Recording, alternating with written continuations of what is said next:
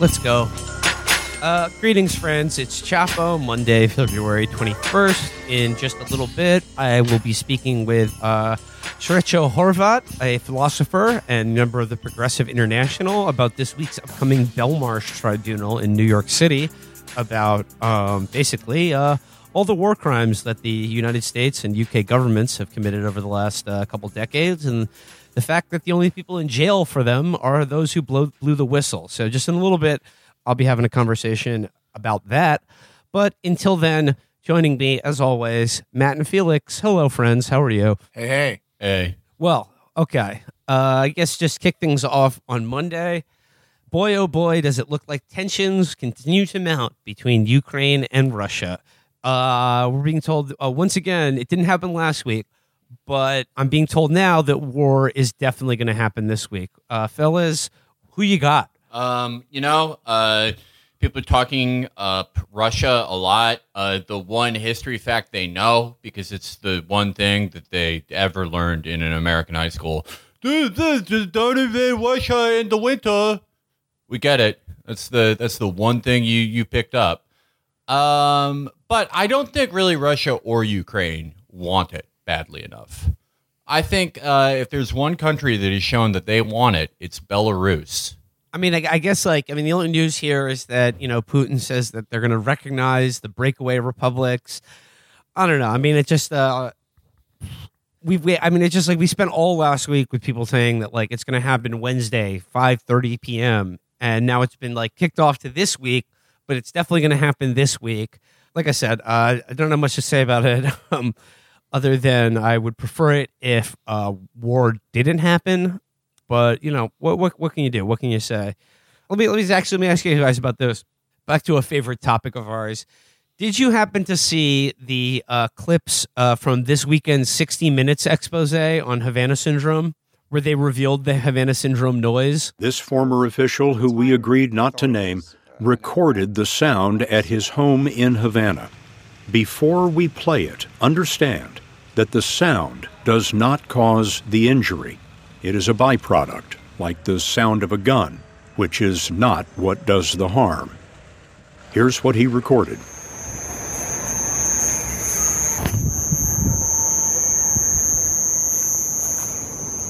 The injured officials we spoke with said the sound, or a feeling of pressure, came from one direction and focused in one location. It was a, a continuous sound and uh, one that only changed based on my locations.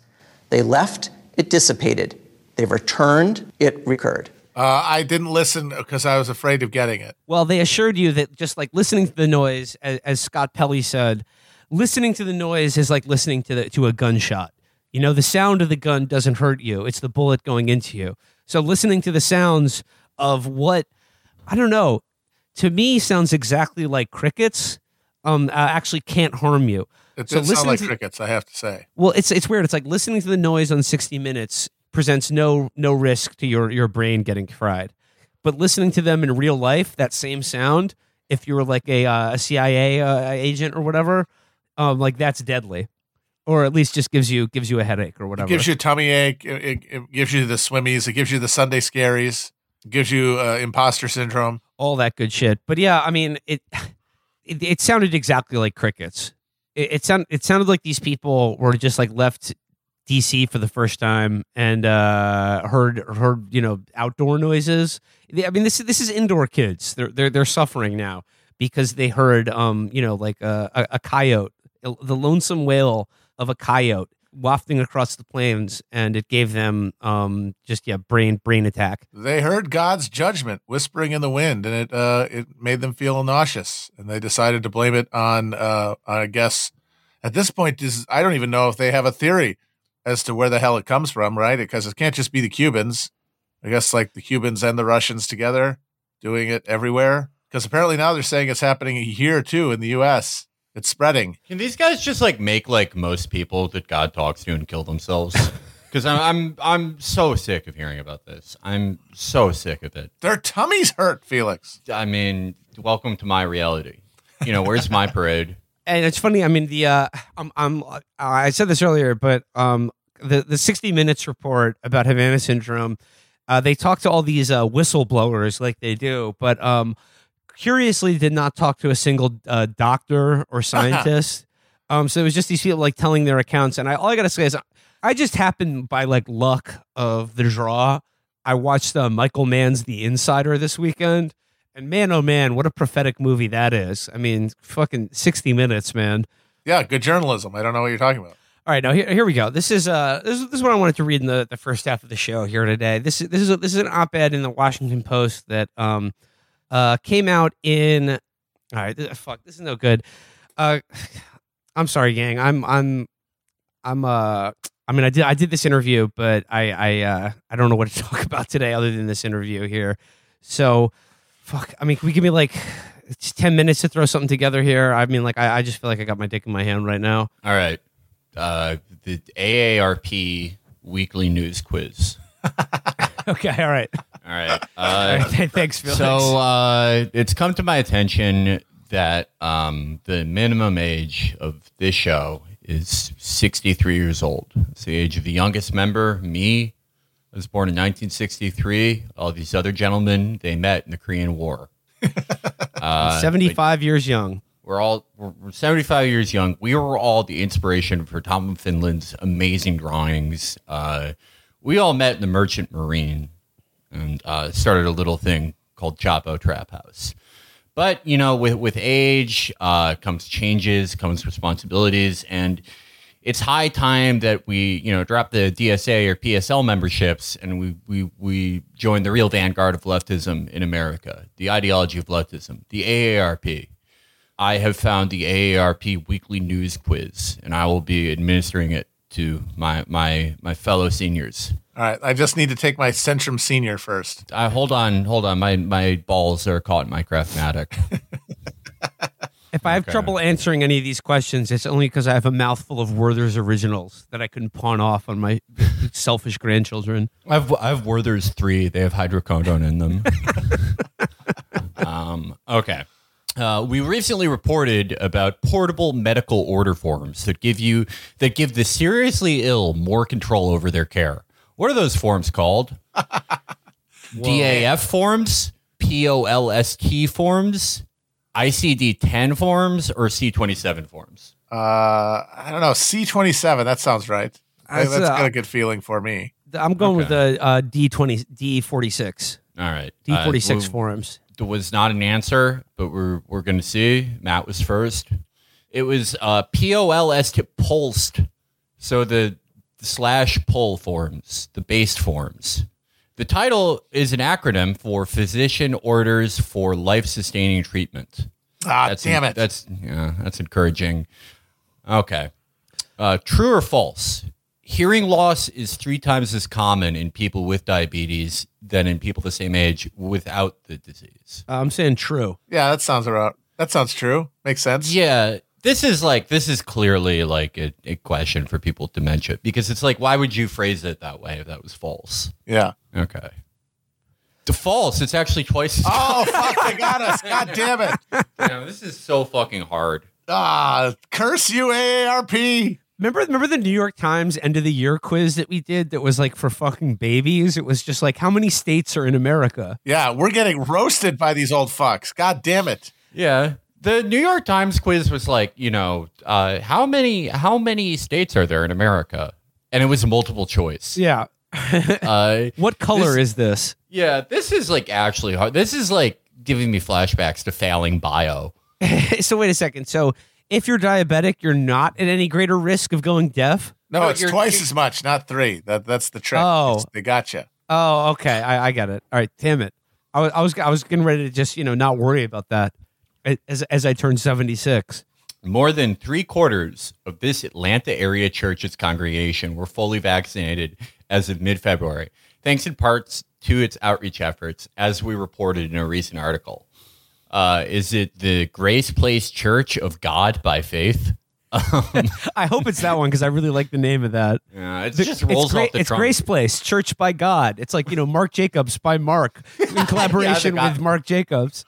Yeah, the God Collection. Uh, New Covenant Church. That's pretty boring. that sucks. Get, Yeah, get a better sucks. name. Uh, Victory Church. Better than Loser Church, certainly. Oh, you're well. You're gonna love. You're gonna love this final one. This is like um. This is a church where your pastor like uh, wears Abercrombie. Uh, Resonate Church. Resonate Church.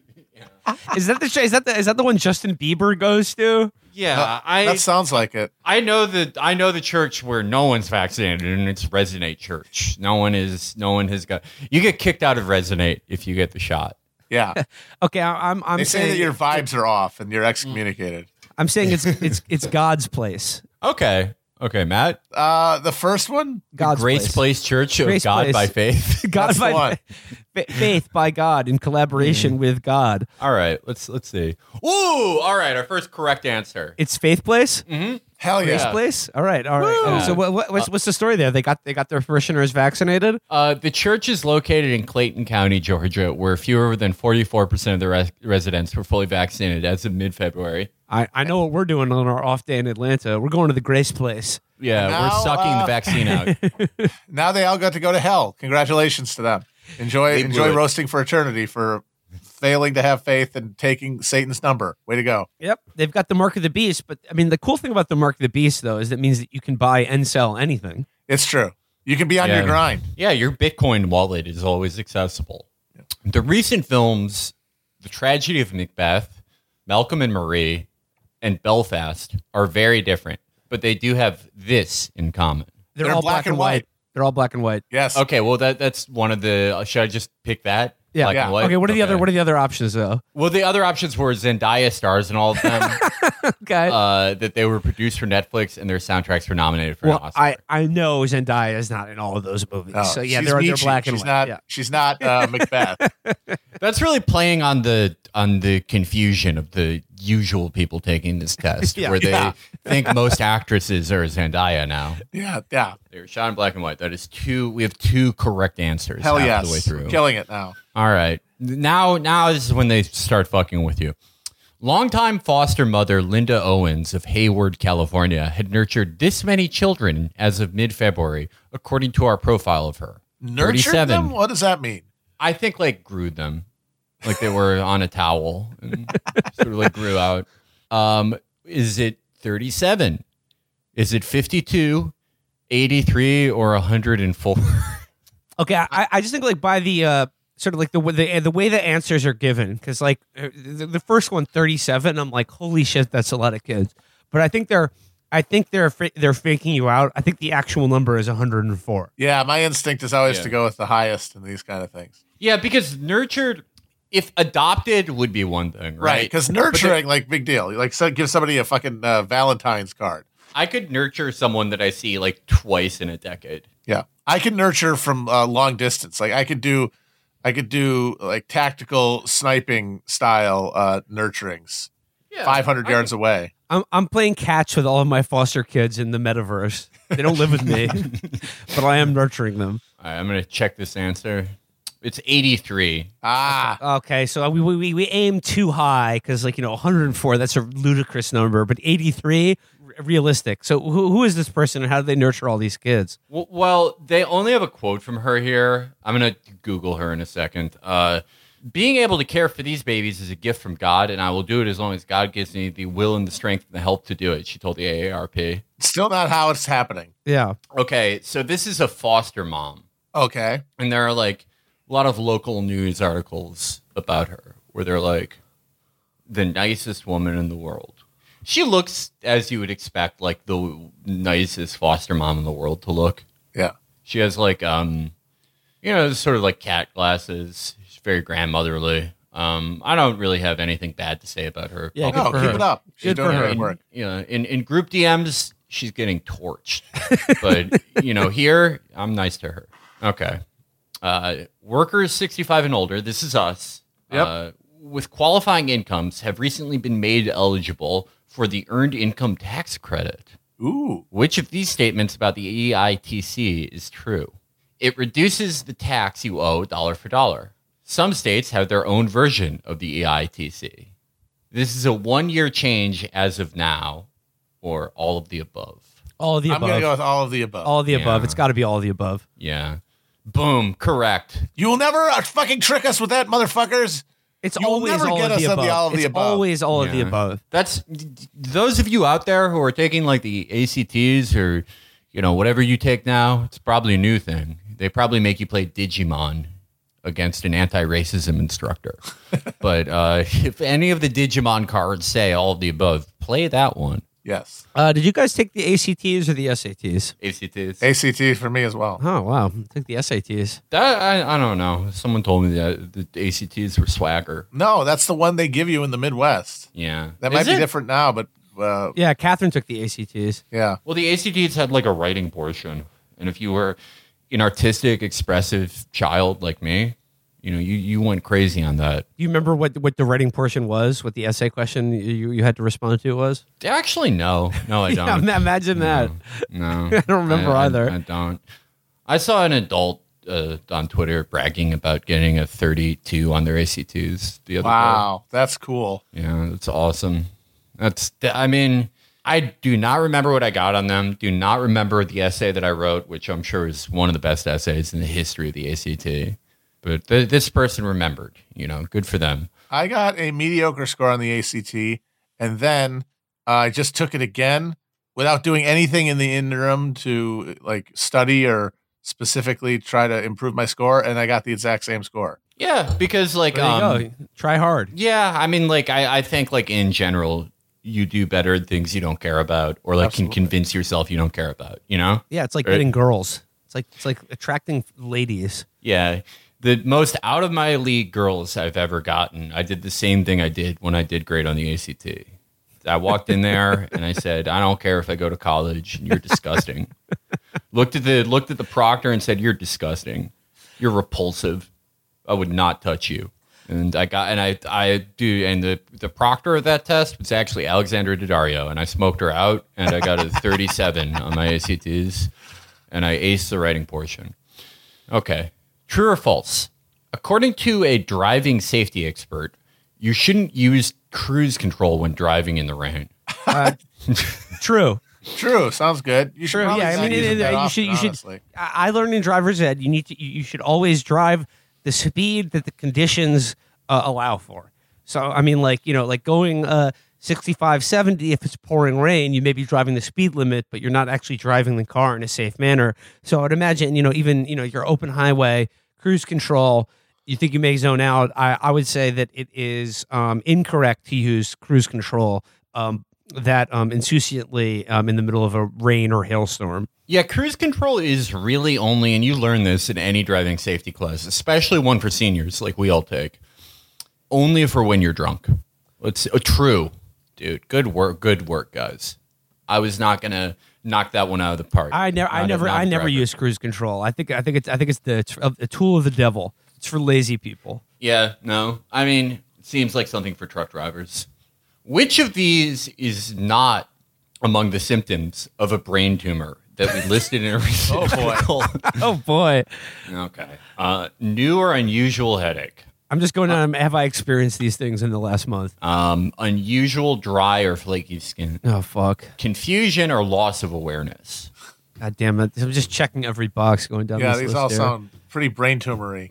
At least All the right, first per- and the third one certainly do. I don't know about the uh, flaky skin. Personality changes. So only one of these is? No, uh, it not is not. uh, It's not. Oh, the skin one, obviously. Yeah, it's the skin That's one. That's too easy. All right. Yeah. Okay. Hey, wh- which which which well- symptom that is not of uh, involves your brain? The doy. Well, I'm I'm glad to find this out because you know I have dry flaky skin and I was getting ready to you know basically write a will. Yeah, uh, my personality has completely changed in the last week, but uh, I don't have any of the others. Okay. Score 63%. You answered five out of eight questions correctly. so we did pretty good. Honestly, that's a passing grade. I mean, considering that we're not in the AARP, that's really good. Does it have? It should have like which type of old person you are, based on your score. Like Yeah, I don't know why they don't do person that.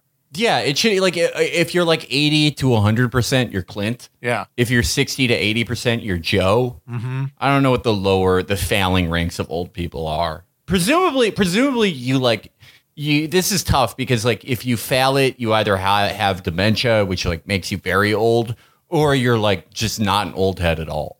you know, you're not reading the AARP magazine. So it, it really could go either way.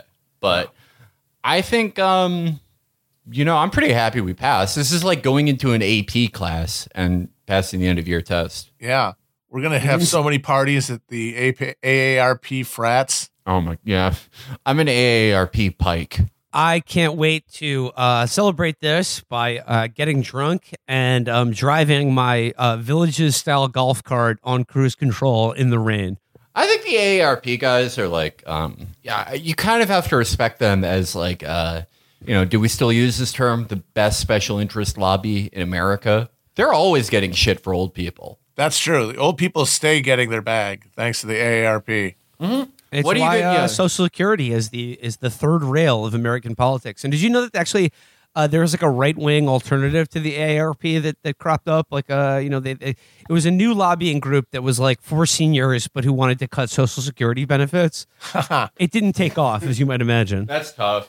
The AARP is clouded um, because, you know, if you're an old person that's still alive, like if you made it to old age, you are you're a you're a voting ass guy. You're one voting ass guy or girl. And that's why this news quiz was like very specific because I mean, like ARP, like that that's a big that's a big crossover with news heads. Yeah. If you're old, you're a voter, you're a news head, and you're an old head. You're that old head that's always always coming around and uh, you know, coming you know, going to the porch and being like, Hey, hey youngsters, true or false? It's you should drive with cruise control in the rain.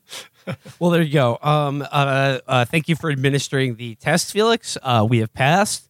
We are officially old people. I would like my AARP starter jacket to be sent to me in the mail, uh, along with my Teamsters jacket. Still waiting on that one. Um, but we should we, we we need some swag from the AARP, or I think maybe they like a sponsorship that they could do with us. I mean, they, they got to start they got to start advertising to younger members now. Yeah, they got to get people ready. Like, hey, hey, uh, hey, all you millennials! Pretty soon you're gonna have to be gumming your avocado toast. So get ready for it. Yeah, the Uh, youngest They millennial should, is they should offer Supreme branded adult diapers. Yeah, I mean it's time. Like the youngest millennial is 49 years old. Yeah, Um, if you were, you know, want to feel old, if you were born in 1990, you just turned uh, 72. yep. It's time. All right, uh, gang, gang. Um, all right, let's let's let's transition into my uh, interview for this week. Um, it is, as I mentioned at the top of the show, of uh, Srećko Horvat, um, who is a mem- part putting together um, the Belmarsh Tribunal, which uh, kicks off on Friday in New York City. Uh, it's basically, you know, an, an attempt by you know many thinkers, activists, and um, uh, political figures, including a friend of the show, Stephen Donziger, um, who will essentially sent to hold to account and put on trial, sort of a people's tribunal, uh, all of the uh, war criminals responsible for Guantanamo Bay, the war in Iraq, uh, the ongoing imprisonment of uh, Julian Assange and other whistleblowers like him.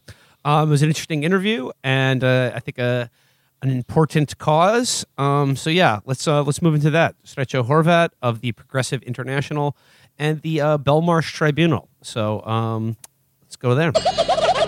Joining me uh, today is philosopher and member of the Progressive International, Srećko Horvat, who is here to talk about the um, about the Belmarsh Tribunal. Srećko, thanks for joining us. Uh, thank you for having me. So, um, I guess could you just introduce the um, the Belmarsh um, Belmarsh Tribunal and um, uh, when it's happening and what it's uh, all about? Yeah, I mean, maybe we could perhaps start from the very name, Belmarsh Tribunal. What the fuck does it mean? You know, what is Belmarsh? Uh, I think Guantanamo, of course, or Abu Ghraib uh, are much more famous or infamous, to be more precise, all across the world. Uh, but Belmarsh is a prison in the United Kingdom, in southeast London. Uh, and uh, it's a prison which is being called the British Guantanamo, uh, namely uh, because of its severe conditions and also because some of the detainees are there for an indefinite period of time uh, after the 9 11 anti terror laws. But it's also at the same time the prison where uh, the WikiLeaks publisher Julian Assange is being held.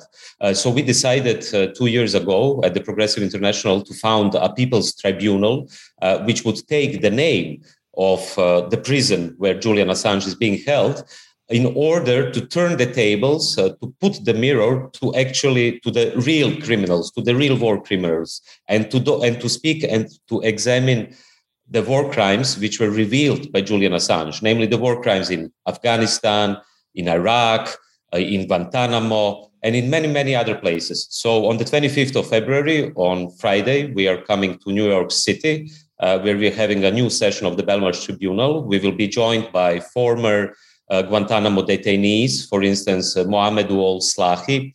Uh, perhaps he might be now more famous because of the movie Mauri- Ma- Mauritanian, you know, with uh, Jodie Foster, uh, which is about him and Nancy Hollander, the, the courageous lawyer who defended him, who will also be in New York. Uh, Steven Donziger, uh, Roger Waters, Yanis Varoufakis, Cornel West, uh, many, many, many other people.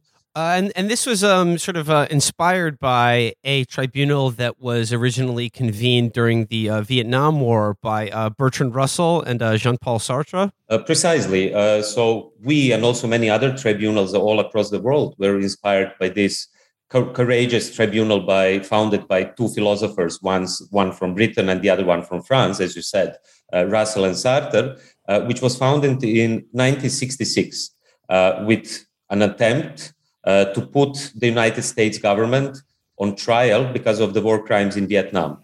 Uh, and it, it, it included uh, very famous, important people of the 20th century. Besides Sartre and Russell, it was Simone de Beauvoir, Tariq Ali, Isaac Deutscher, Vladimir Dedijer from Yugoslavia, Peter Weiss uh, from Germany, many others. Uh, they had uh, a few sessions. The first one was in, in, in Stockholm in 1967. The second one was in, uh, in, in, Copenhagen or near Copenhagen uh, the year after. And it was under a lot of pressure, actually, we have to say, uh, from uh, the, the secret intelligence of the United States, like CIA or RAND Corporation. They were like regularly following what the members of the Russell Tribunal were doing. At one moment, there was even a geopolitical scandal, diplomatic scandal, because uh, the co-chair of the Russell Tribunal, Vladimir Dedijer, uh, wasn't admitted to France. Uh, uh, at that time, which was very, very interesting because the goal at that time was actually against the war in Vietnam. So after that, they tried to do their tribunal in, in Britain, where the Labour government blocked it. And in the end, they did it in Sweden. Uh, so this is the legacy of the Russell Sartre Tribunal. And I think 50 years later, today, what we have to do is to speak about the crimes of the early 20th century. Uh, you know, it's very interesting. Uh, uh recently, there was a recent report published uh, on the price of the global war on terror, uh, which was, you know, initiated by George W. Bush uh, after 9/11 in 2001, and the price, according to this report, of the war on terror is 38 million displaced people. 38 million displaced people, which is the biggest number since the Second World War of displaced people in the world. And all these people are displaced because the United States government had its fingers uh, in eight different countries in Afghanistan, Iraq, Pakistan, Yemen, Somalia, the Philippines, Libya, and Syria. And you know, no one has ended up in prison because of this crime. No one has ended up in prison because of the torture in Abu Ghraib in Guantanamo. No one has ended up in prison uh, uh, because of the WikiLeaks revelations about the crimes which were committed. And this is the main idea of the tribunal, which, was, which will happen in, the, in New York City. Yeah, I mean this this to me seems to be the uh, the central question here is that you know what what do we do as you know citizens of I guess like nominally democratic countries? I mean, what do we do with a situation in which the United States and government the governments of the United States and Great Britain have more or less openly committed war crimes for decades now, um, and certainly before that. But you know, you're talking about indefinite detention, torture, murder, wars of aggression. Um, and then, and then, like the reality is, the only people, as you mentioned, who have been sent to jail over these crimes are people who blew the whistle, like Julian Assange, like Chelsea Manning, and others, like the uh, the Mauritanian who was just you know caught up in this dragnet um, post war on terror. So, like, obviously, we can't rely on the government itself or the media because they're complicit as well. So I mean, like it just it, what are, what are some of like the, the, the charges that you I mean are going to be presented here? Yeah, I mean that's a that's a very good question, and uh, exactly, unfortunately, as you said, uh, those who are in prison or, or, who disappeared or who are being slowly killed uh, are precisely the whistleblowers, are precisely the truth tellers. Uh, from Julian Assange, Chelsea Manning, Daniel Hale, Stephen Donziger. I mean, the list is pretty, pretty long. Uh, but what you have uh, in the United States, and that's one of the reasons why the Progressive International is coming to the United States is a sort of cynicism. You know, how often has the liberal uh, United States media spoken about Navalny, for instance. You know, how often can you these right. these days, for instance, hear about the impending invasion of Russia into Ukraine? You know, it's tomorrow. No, no, no. It's at 2 p.m. next day. No, it's at midnight. you know, constantly they're speaking about the invasion. But come on, shouldn't we speak about the invasion of the United States into Afghanistan, Iran? If you go back into history, uh, which actually, you know, also in Afghanistan previously. It's very interesting that the Mar- Mar- Mauritanian, whom you mentioned, Mohammed Ould Slahi, was actually fighting on the side of the United States, you know, in, against the Soviets. And so they imprisoned this guy later. Uh, and they put him through torture, which was, of course, approved by Donald Rumsfeld, which is, you know, waterboarding, sleep deprivation, isolation, sexual sexual humiliation and he stays in Guantanamo for 15 years without charges. Julian Assange is already free for three years in, in the British Guantanamo without charges. He has been for six, seven years at the Ecuadorian embassy because he has revealed these crimes. So your question, what can the public do? You know, what can we do? Uh, is a pertinent question. And what we are trying to do is to shed light on actually what those individuals, but also people uh, who are in a way uh, united or getting united, what these people actually revealed. And I think that's very important. Of course, we don't think that that we have the capacity capacity to sentence the accused, and that's not our ambition. That also wasn't the ambition of the Russell Sartre Tribunal to to to sentence the accused. Uh, uh, what we want to do is actually to create a sort of tribunal. Uh, which can shed light on the crimes, which can provoke a public debate, which, which can provoke uh, political pressure, uh, not just in the United States, but across the world. Because I think, you know, as the Rand Corporation said in some of their uh, leaked documents, uh, which were uh, recently declassified, uh, they said that the Russell Sartre Tribunal was an embarrassment for the United States because it showed what kind of crimes the United States committed. And in that way, I also think the Belmarsh Tribunal is a sort of embarrassment for the United States. but that's just the first step. What we hope to provoke is a bigger coalition, is a bigger pressure of people and movements who are not just from the United States, but from all across the world. Um, I want to return again to the uh, the title of the tribunal, uh, named after Belmarsh Prison, which, as you uh, described it, is probably the most notorious prison in the UK. You've described it as Britain's Guantanamo.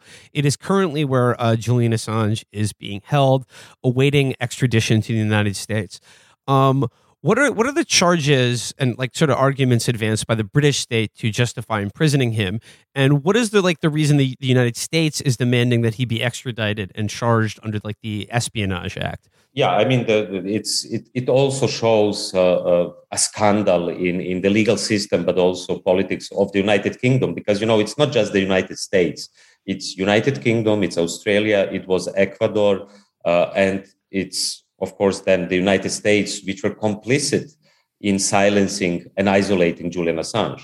Uh, you know, what was recently revealed was that the CIA uh, had secret plans to kidnap him from the Ecuadorian embassy at the time when he was still there, uh, also to murder him there. Uh, and the United Kingdom, on the basis of uh, Julian Assange skipping bail in 2012, in 2012, skipping bail, you know, because he was at house arrest at that time uh, for the very same reasons as he is in prison today, uh, uh, trying to escape uh, the extradition to the United States because that actually means a death sentence for him. Uh, and he skipped bail, and that's basically the legal reason, uh, the legal basis why the United Kingdom is keeping him at the British Guantanamo. At the same time, uh, the United States uh, wants him for the United States government, of course. It's not the American people who want him in, in, in a high security prison, it's the United States government. Uh, uh wants Assange in a high security prison, Supermax prison, uh, for violating the Espionage Act, uh, which is also completely ridiculous. because first of all, he's an Australian citizen. second, he he wasn't a whistleblower; he's a publisher, so he leaked material which was provided to him and the things which he provided to the public uh, is something uh, which is so valuable, especially for uh, the citizens of the United States, because it shows how the United States government violated the law. And if the United States government can violate the law like that, or if they can put Julian Assange in prison and then extradite him to the United States, then no journalist is safe. No dissident is safe. No one who criticizes the capitalist system. Take Steven Donziger, you know, that's another recent case where you can see that someone who is fighting against Chevron, destroying the Amazon, uh, also faces persecution, isolation, uh, and silence. Um, I mean, like this issue about um, Assange being a publisher, I think is very critical because, I mean, like for instance, like what arguments would say like the New York Times make as to why what they do as a like a function of their as an institutional purpose is fundamentally different from what Julian Assange did and is being charged with espionage for. And like speaking more broadly, I mean, like uh, you, you talked about a little bit, like what are the implications for if Assange were able to be convicted under the Espionage Act for doing espionage against the United States of America, a country he's not even a citizen of. Yeah, I mean the the the, the effects uh, of this uh, legal precedent, but also political. It's a political case. Uh, would be that any journalist of the New York Times, of Washington Post, but also a podcaster, uh, could end up uh, uh, in in prison. and not just podcasters or journalists from American soil, but from wherever you know from france uh, from from spain from latin america from from africa from asia uh, they could face the same uh, fate as julian assange. So uh, and of course julian is not the first one. I mean we've seen what happened to edward snowden uh, who of course wasn't a publisher in the sense of julian assange. He was a whistleblower.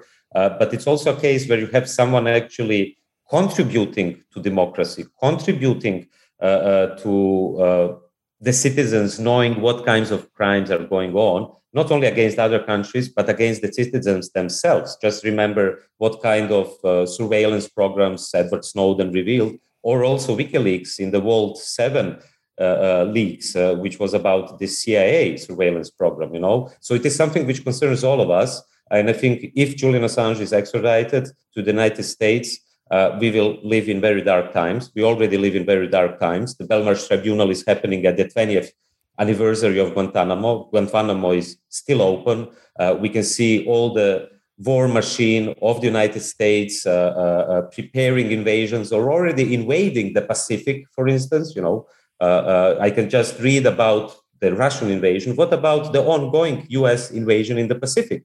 Immediately after Hiroshima and Nagasaki, when the United States government started nuclear tests in the Marshall Islands. Not to mention today in which way you have this kind of Cold War uh, between the United States and China on the hand, one hand and Russia on the other hand, which I think is very dangerous. And it is something which concerns us in Europe a lot because many countries in Europe, uh, from the north to the south, uh, uh are in the middle of this geopolitical games, uh, which can bring only more suffering and more instability to the world. Um, you mentioned Guantanamo Bay and the fact that, like, you know, this is now the anniversary of how long this sort of, uh, you know, indefinite detention and torture facility has been opened in Cuba and operated by the U.S. government. I mean, here in America, it does seem like the uh, as far as the mainstream press and just general public at large is concerned, uh, the war on terrorism has really faded from the public imagination. And you know, you mentioned the, the, the example of Russia and Ukraine. Now we're being treated to, you know, that that's the new threat that we all have to be worried about. But like in the background, the machinery of the war on terror continues to just clock along, pretty much unabated.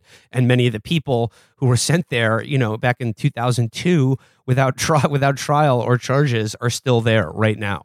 Exactly. And it's like it, it's just like the the Belmarsh Tribunal is like you know I guess uh, I don't know reminding people that like all this stuff is not not a settled issue just because you don't worry just because like the, the the press or the public at large doesn't seem to really care about it anymore. Exactly, but it's not just reminding people; it's also putting political pressure in the belly of the beast. You know, this is not just another Zoom, just another online meeting. Yeah. Uh, it's a physical but also hybrid meeting of uh, very influential people uh, like you know lawyers and attorneys like Margaret Kunstler, uh, Deborah Hrbek, uh, Nancy Hollander, but also intellectuals such as Cornel West, Noam Chomsky.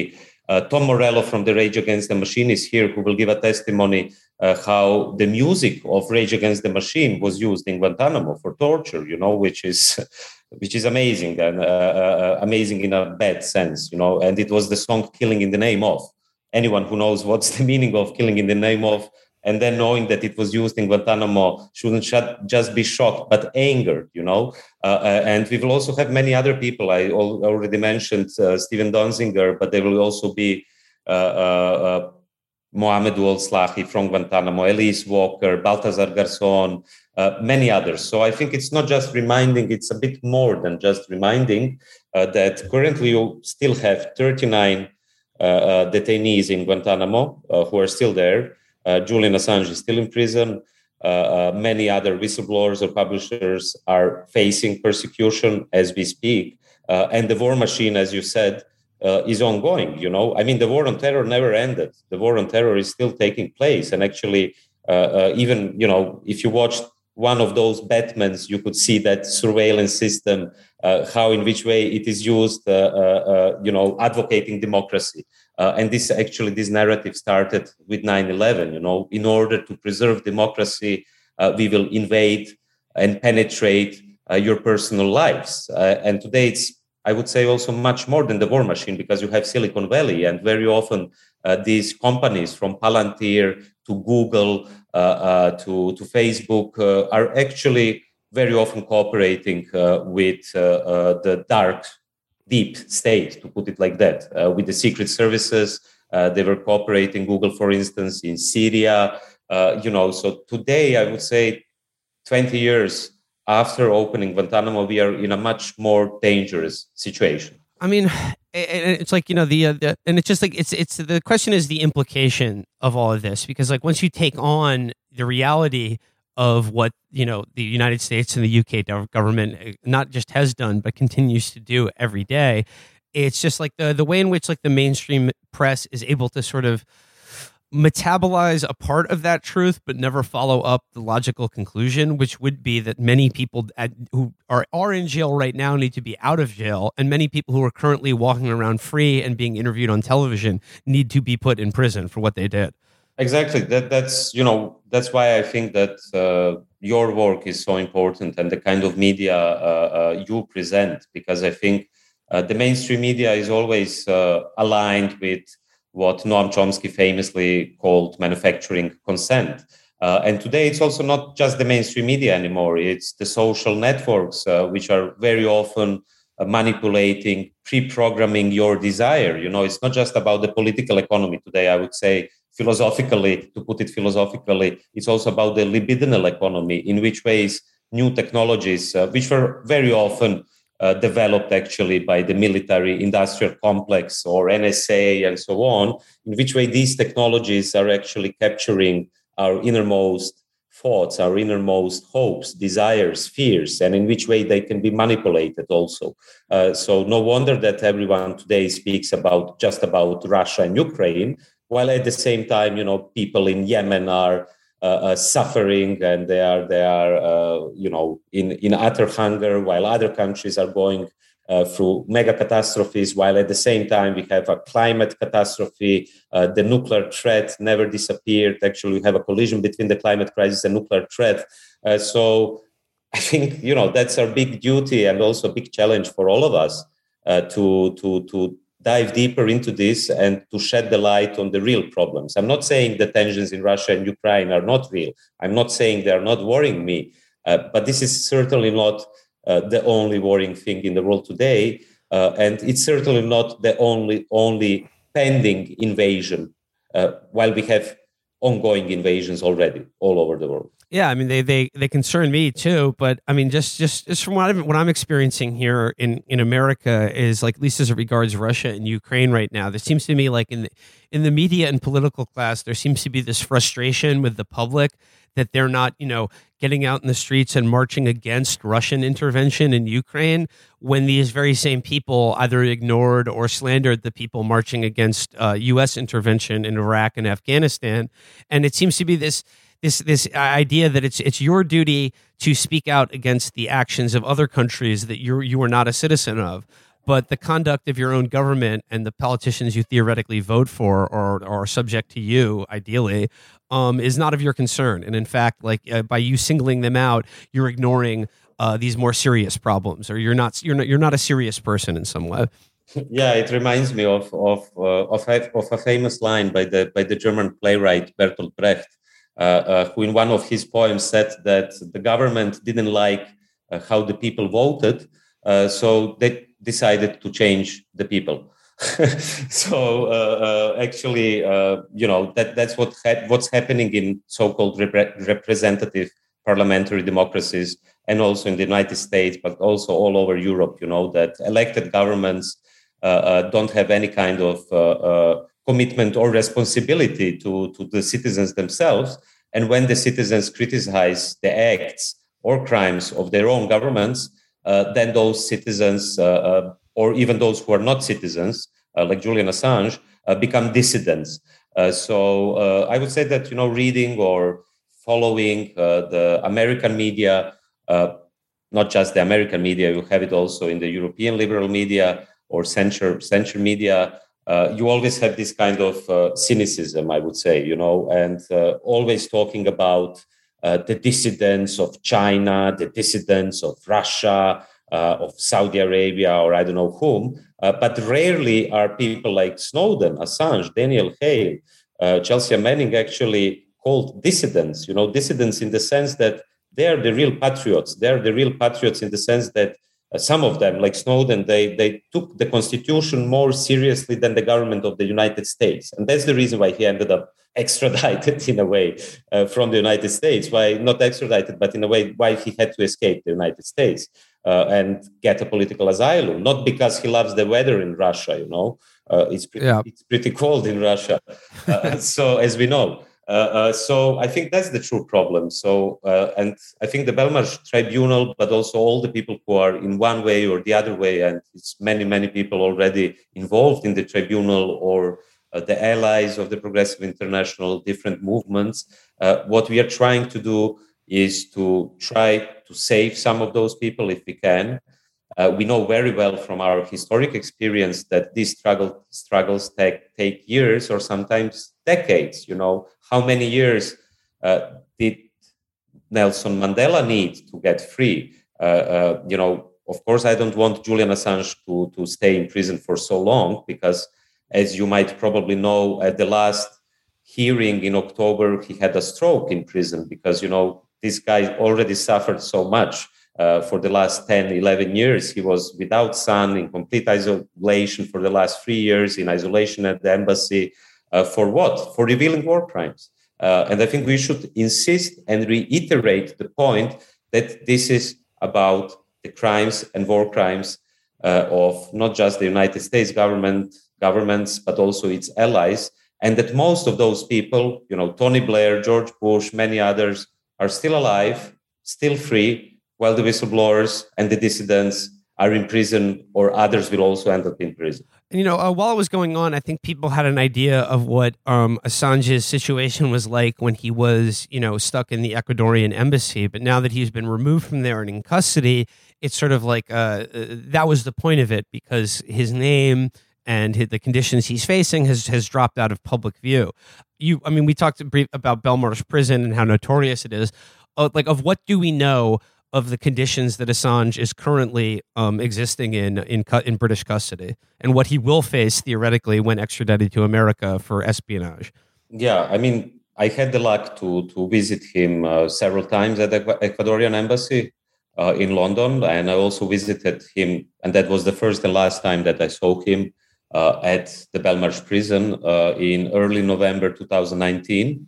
Uh, and so I can compare the situation, you know, at the Ecuadorian embassy uh, at uh, that time when I was visiting, uh, he at least had the internet until Lenin Moreno cut the internet uh, because of a deal uh, with the IMF and with the United States. So he was then already the last months before he was kicked out in that brutal way from the Ecuadorian embassy, although he had political asylum until that moment you know, before uh, uh, those months, he didn't have internet. He was completely isolated. But at the Ecuadorian embassy during those six, seven years, he could at least have visitors. Uh, he could use the internet.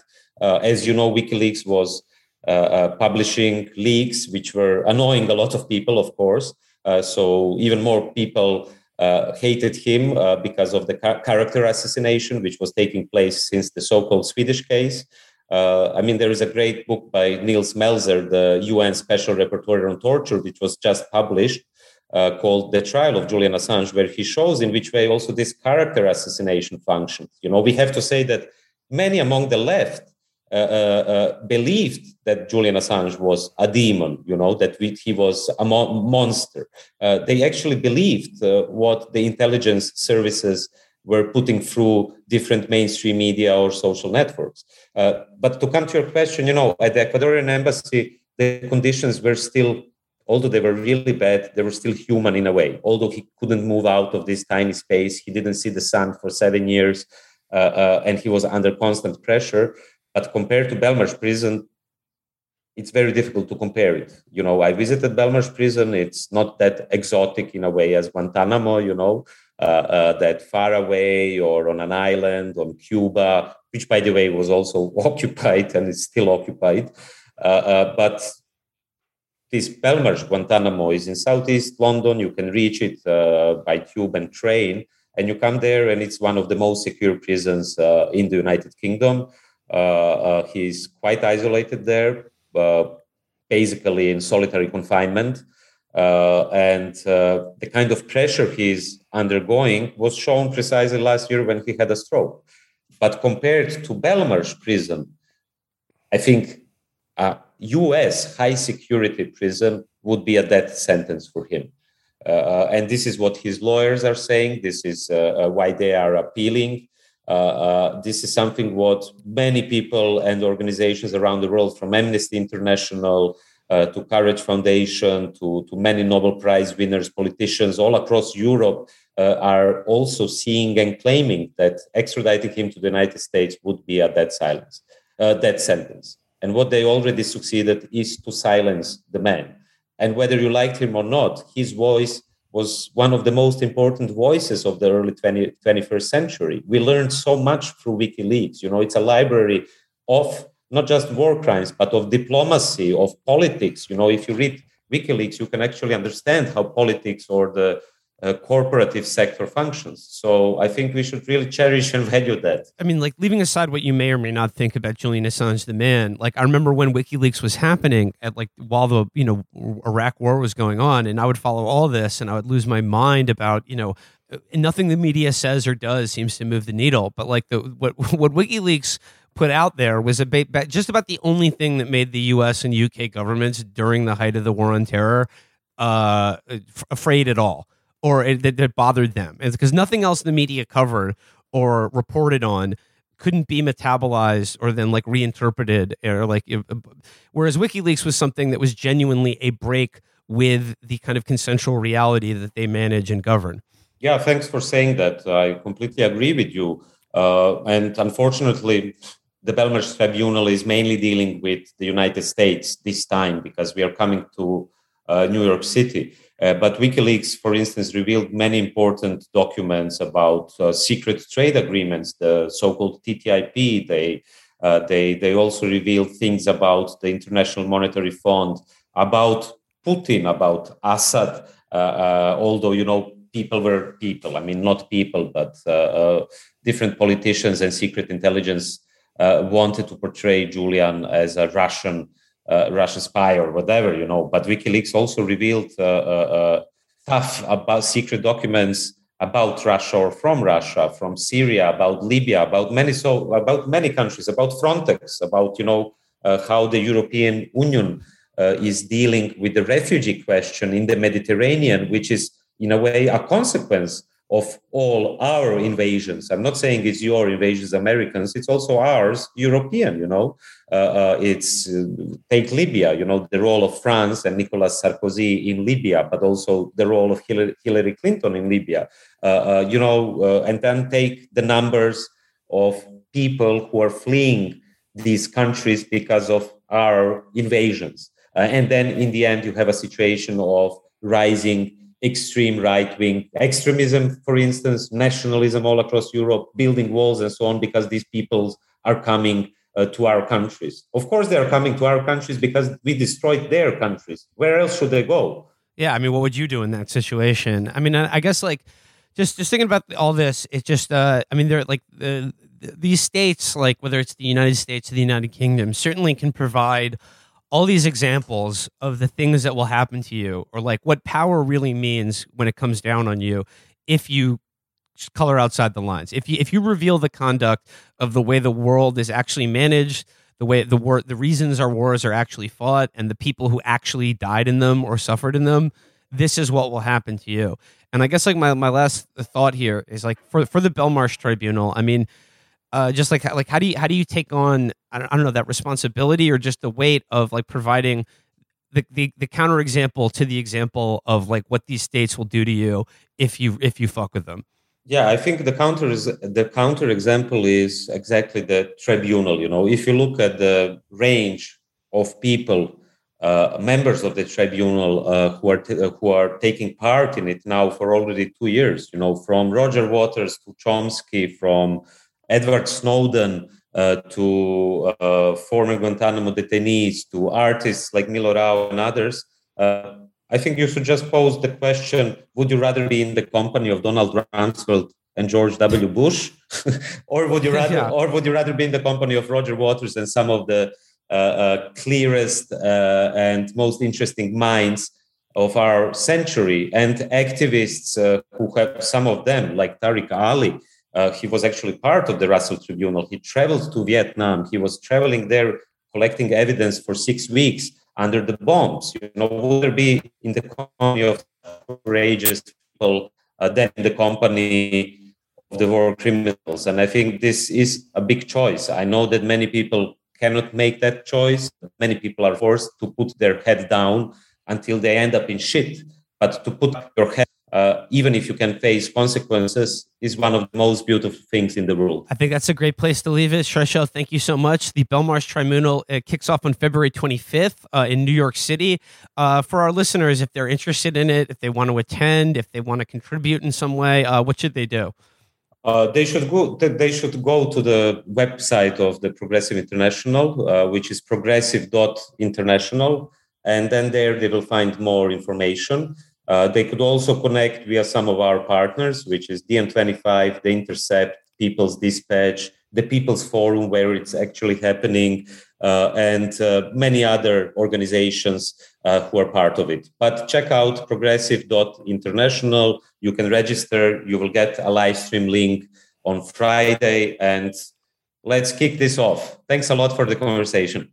Thank you. And the the links will be in the uh, the uh, uh, show description. The, the links will be in the episode description um, on your website. All right.